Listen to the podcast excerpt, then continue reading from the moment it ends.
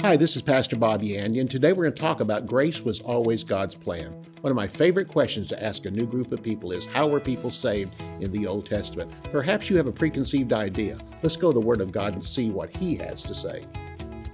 For more than 40 years, Bob Yandian has been an expositor of the Bible, making seemingly complicated doctrine easy to understand. Grab your Bible and study the Word of God with Pastor Bob Yandian. Hello, and welcome again to Student of the Word with Pastor Bob Yandian. Glad to have you here today. I'm going to talk to you for the next five days on that grace was always God's plan. Uh, the reason why I'm bringing this up, in fact, let's start with Ephesians chapter 2, verses 8 and 9, because I want to take this verse of scripture, which is really just a simple foundation for what we believe and know of how we accept Jesus Christ as Lord and Savior. You know, the thing of it is, is what Jesus did was complicated, but his plan is simple. I mean, all the things he had to do, every, I mean, when he came into this world in Hebrews chapter 10 and verse 5, he said, Sacrifice and offering you weren't pleased with, but a body you have prepared for me. I have come in the volume of the book. The volume of the book is the entire Old Testament. It's up to the point that existed when Jesus went, I have come in the volume of the book to do your will, O God. And what he's simply saying is, I've come to fulfill every jot, every tittle. I've come to fulfill the law, every prophecy about me every sacrifice. I mean, the, the incense, everything, everything in the word of God prophesied about him. And so with the things of the law prophesied about, Him. he says, I have come to fulfill everything. And on the cross, he said, it is finished. It wasn't the plan of salvation that was complete. No, he had completed everything written about him because the plan of salvation for us was not complete till Jesus sat down at the right hand of the Father. But on the cross, he said, It is finished. He was referring to the law. I have now fulfilled it. Told you when I came into this earth, I would fulfill it, and I have. But the all the things he did was complex. For us to know the, the entire plan of God, our brains would fry because, again, there's just so much there to comprehend. But when it's all brought to us, God's plan was complicated on his side, on our side. It's so simple. And Ephesians chapter 2, verses 8 and 9 tell us so. For by grace are you saved through faith and that not of yourselves. Even the faith is not of yourselves. It is the gift of God, not of works, lest any man should boast. So we are saved by simple faith.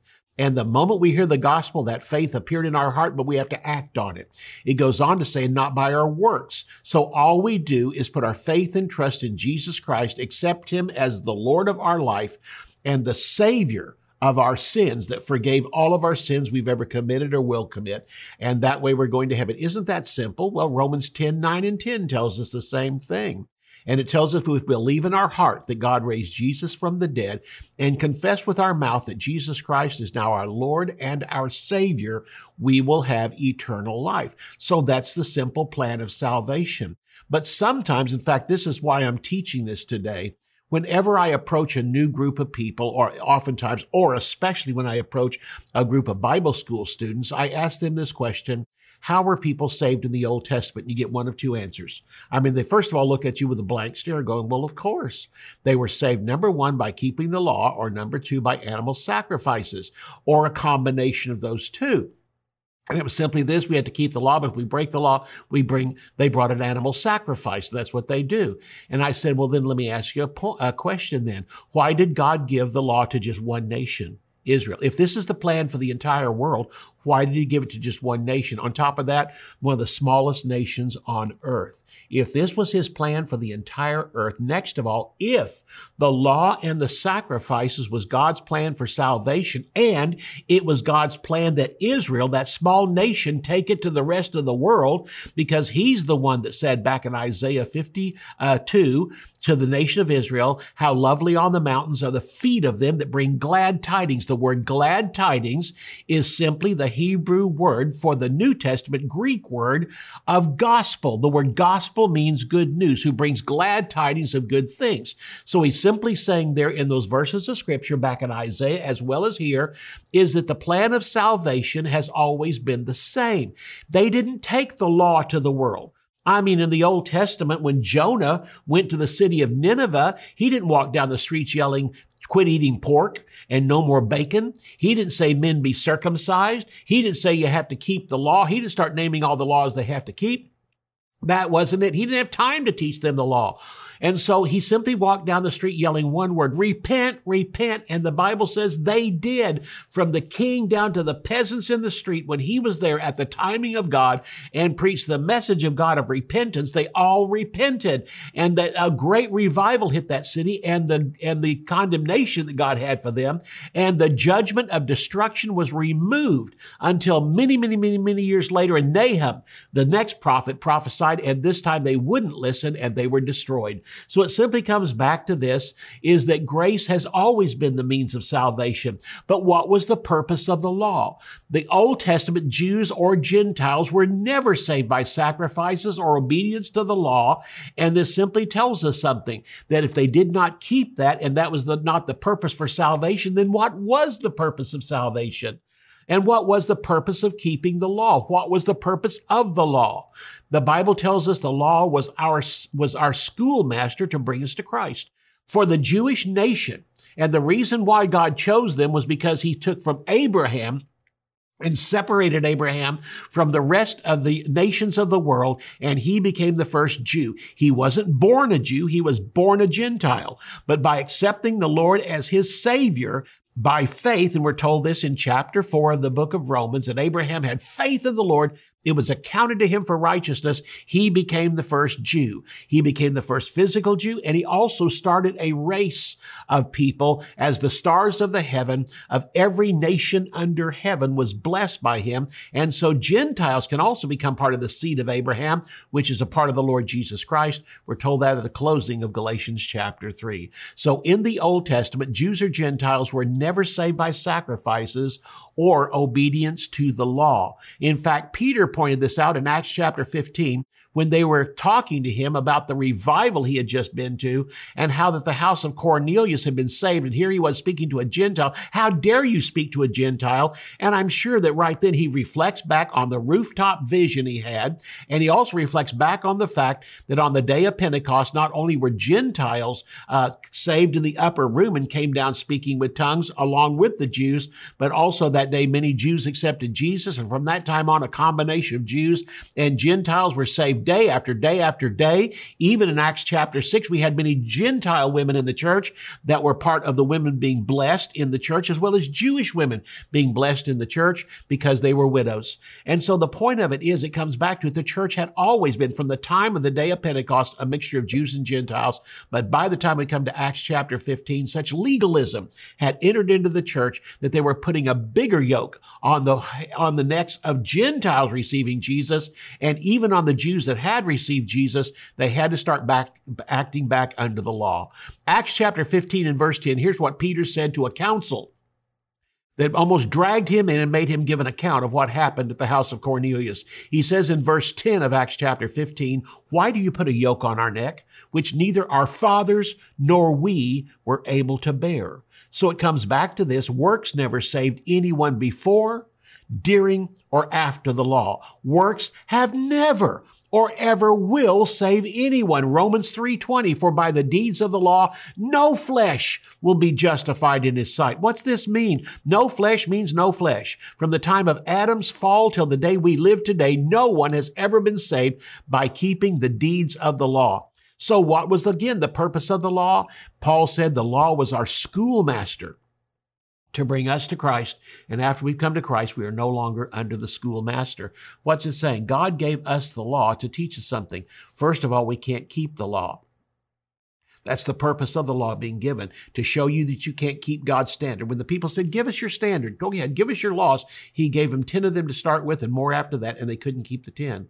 So what was the purpose then of the sacrifices? If the law and the sacrifices were what God introduced to the nation of Israel, the law shows you you can't keep God's standard. And number two is the sacrifice shows you the answer for you not being able to keep God's standard. It's the same two parts of salvation we preach today. It's the same two messages we give to unbelievers when we witness to them. Number one is you're already lost. You cannot meet God's standard. But number two, Jesus came and died for you and if you accept him as Lord and Savior, none of those things you've done wrong will be held against you, but you must accept him. It's the same thing the law taught.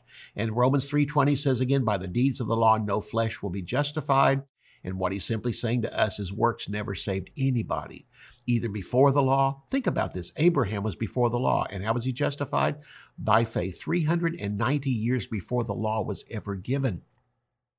He accepted Jesus Christ by faith and many after him. Think about during the law. We're told in, uh, in chapter 4 of the book of Romans, we compare two people.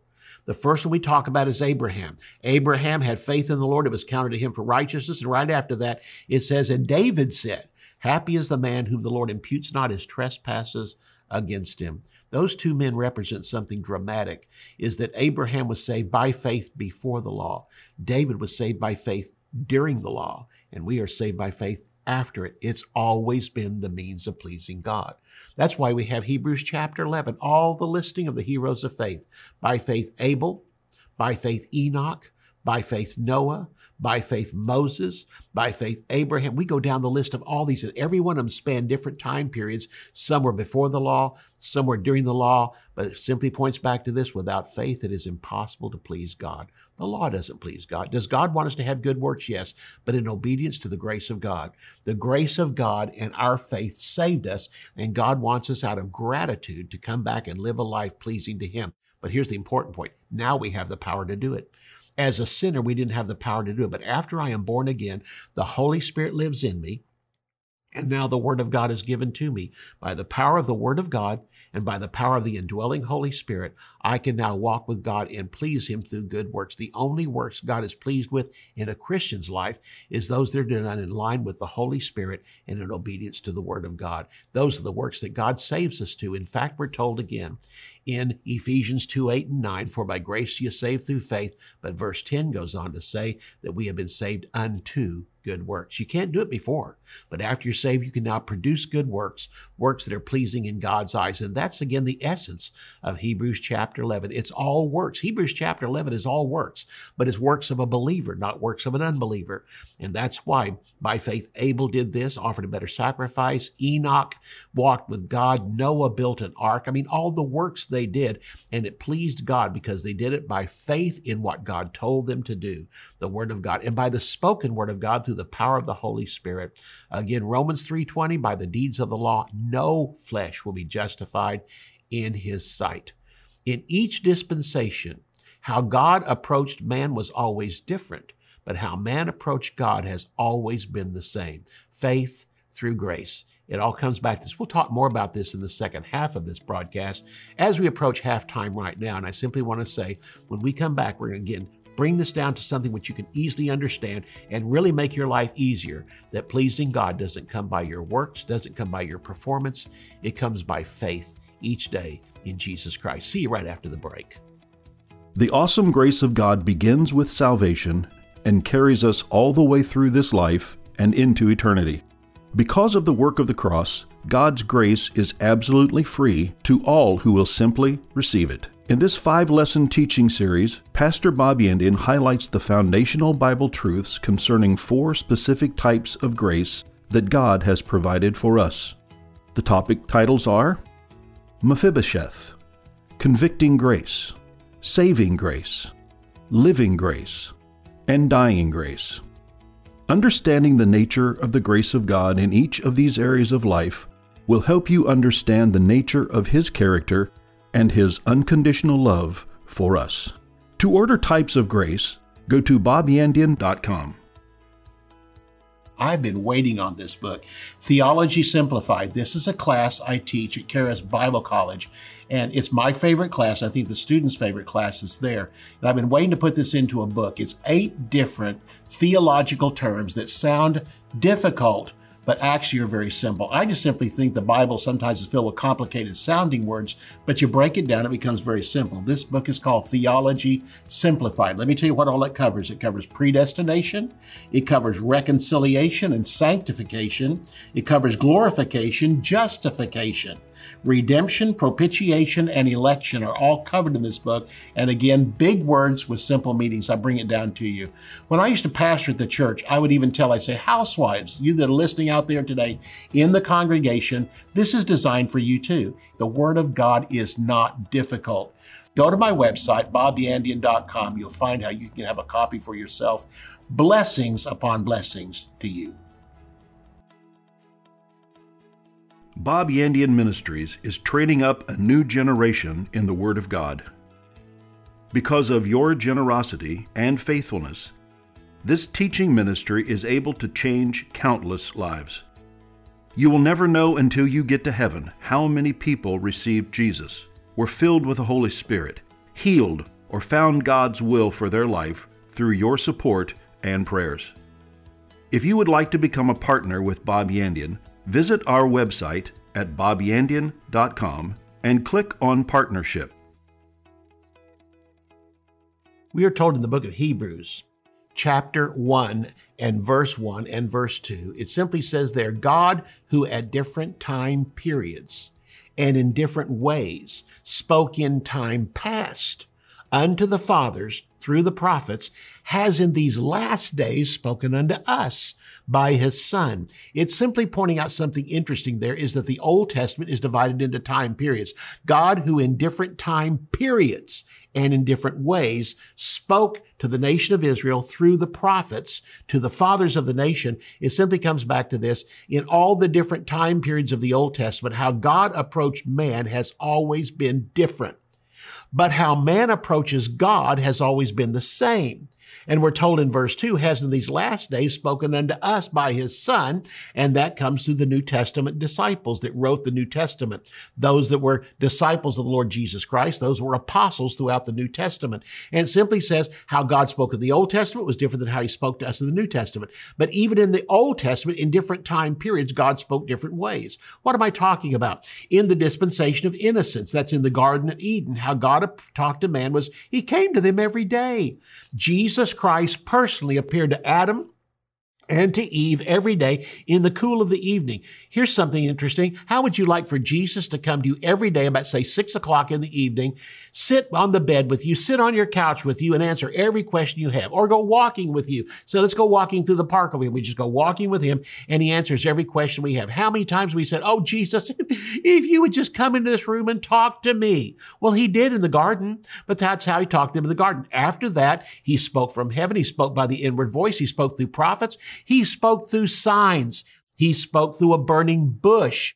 As the angel of the Lord, he appeared to different people and talked to them. He even talked through a donkey to a prophet. I mean, we have all the different ways after that. And he also spoke to man by the law and the sacrifices and all the emblems of it around him. The tabernacle, what it's made out of, the altars, all the different things that were in there. God spoke to man that way. In every time period, how God approached man was different. But in each time period, how man approached God has always been the same. Faith Faith through grace. It's always been the same. How did God approach Adam and Eve? They first approached him, him after the fall by putting fig leaves around them. Fig leaves represent human good. Human good looks good for a moment, then it starts disappearing. And what they put around them would have to be changed every few days. Why? Because the leaves would fall off and all that. But God went out and cut open an animal and took the skins and wrapped it around them. Something that would last a long, long, long, long, long time. A type of grace, a type of faith. What I can do for myself is momentary. The things I can do by my own works don't last, but the things that come by God through faith from heaven are eternal. It's simply God showing them the difference between their works and His grace. And from that time on, everybody, it came back to later on, uh, Cain and Abel. When Cain slew Abel, you know why? It was because his sacrifice was his own works.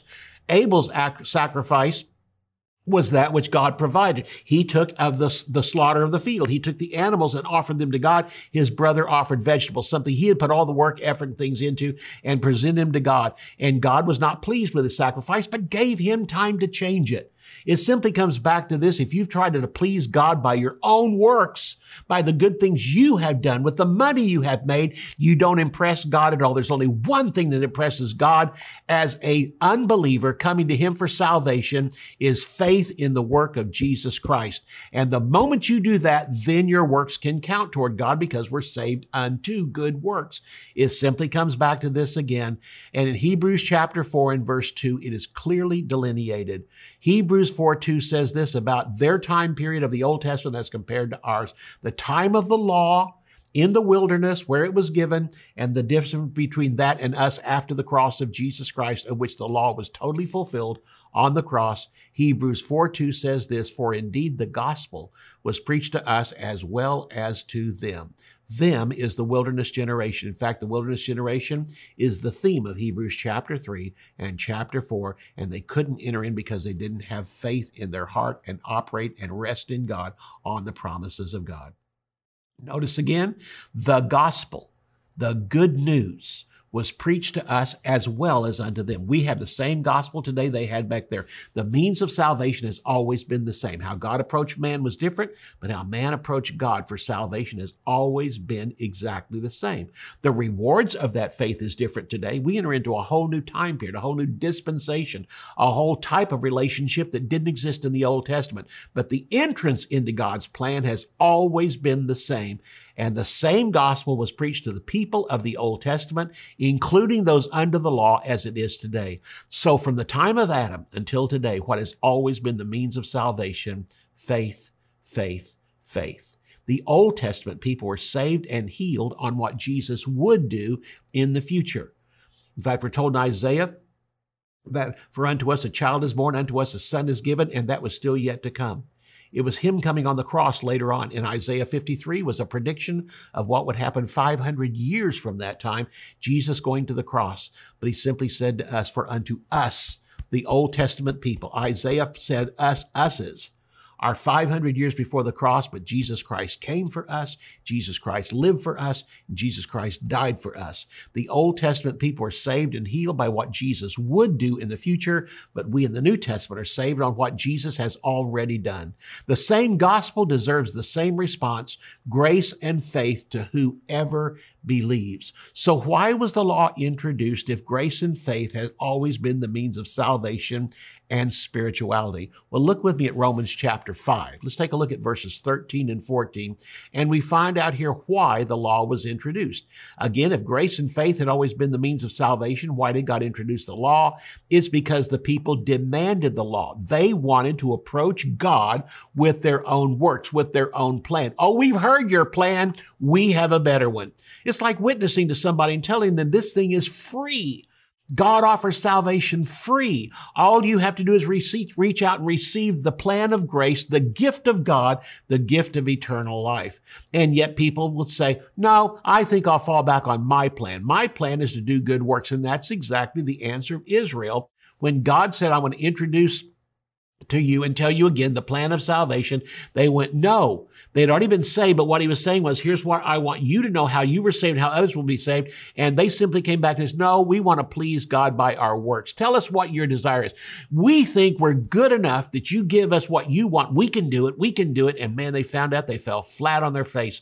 They could not attain to in their own flesh and effort to the righteousness of God. Romans chapter 5, verse 13 and 14 says this Until the law, sin was in the world, but sin is not imputed where there is no law.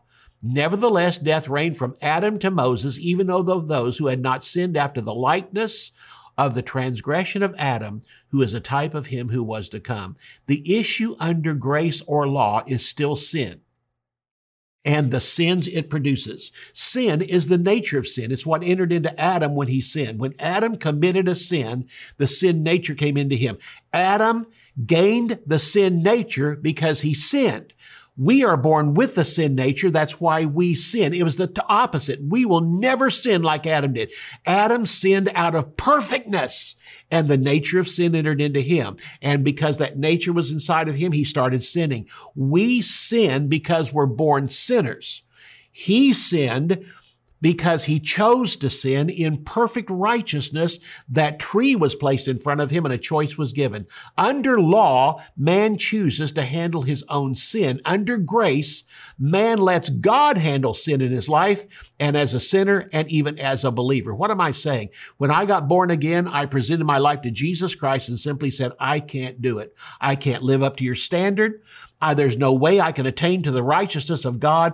And so I give myself to you. And in doing so, you first of all forgive every sin I've ever committed. And then next of all, the sin nature that lives inside of my flesh, you've given me power over it by the Holy Spirit living within me. And greater is he that's in me than he that's in the world.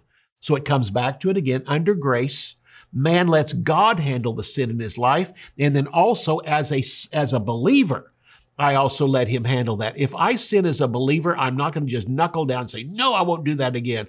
I present it and ask God to forgive me and he forgives me immediately. If we confess our sins, he's faithful and just to forgive us of our sins and cleanse us from all unrighteousness. The grace of God saved me and the grace of God cleanses me after I'm saved when I simply take a sin, isolate it, and confess it to the Lord. Lord, I blew it. Lord, I missed it. And he immediately forgives me of that. That is the grace of God, not only being born again, but also he gives more grace after we're born again and we grow in that grace. So no one has ever sinned like Adam and Eve did. They sinned and became spiritually dead man is spiritually dead and so commits sin. It was the exact opposite. And while we have again, they were created in this world perfectly, they voluntarily rejected God and followed Satan. And because of that, they died spiritually on the inside. We are born already spiritually dead because we're born in Adam. In Adam, all died. The whole earth died. Everybody at his time, Adam and Eve, from that time on, when they had children, they were born spiritually dead. And so we find that all the way through. But God's plan of redemption was simply the grace of God. If you'll simply come to me, accept me as Lord and Savior. And that's where Hebrews chapter 11 comes in. By faith, Noah, by faith, Enoch, by faith Moses. We go down the list of all those in the Old Testament that were saved by simple faith in him and the great works by simple faith in the Lord Jesus Christ. So man is spiritually dead and so commits sin. Adam got us into sin through a tree. Here's the good news. Jesus gets us out of sin through a tree.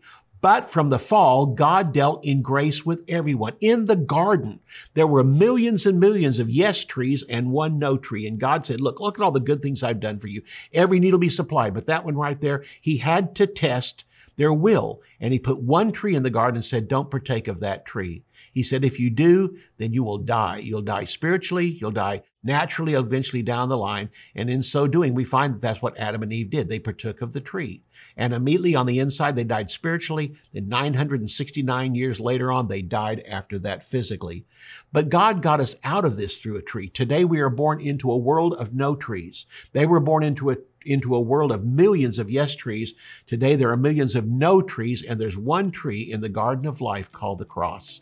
And Jesus simply says that when you follow, you can reject all these others. No wonder Jesus said, I am the way the truth, the life. No man comes to the Father but by me. You know what the good news is? Instead of Jesus acting arrogant, no, Jesus acted toward us with great confidence and simply told us, I am the way. We can simply say to him, Thank you for telling us about all the millions of ways that are wrong, but the one way that is right. And Jesus came from heaven, died for us, gave us the simple plan of salvation, and simply said, Reach out by faith and you can have it. That's the beauty of the Lord. We'll continue this tomorrow. I trust you've been blessed. Have a great day. You can order resources, become a partner, or browse free articles and podcasts by visiting our website at bobyandian.com. You can also join our mailing list and receive weekly devotions and the latest ministry updates. If you would like to contact Bob Yandian Ministries, visit bobyandian.com and click on Contact. To contact us by mail, use the address on your screen. Thank you for watching today's broadcast. We'll see you next time on Student of the Word with Bob Yandian.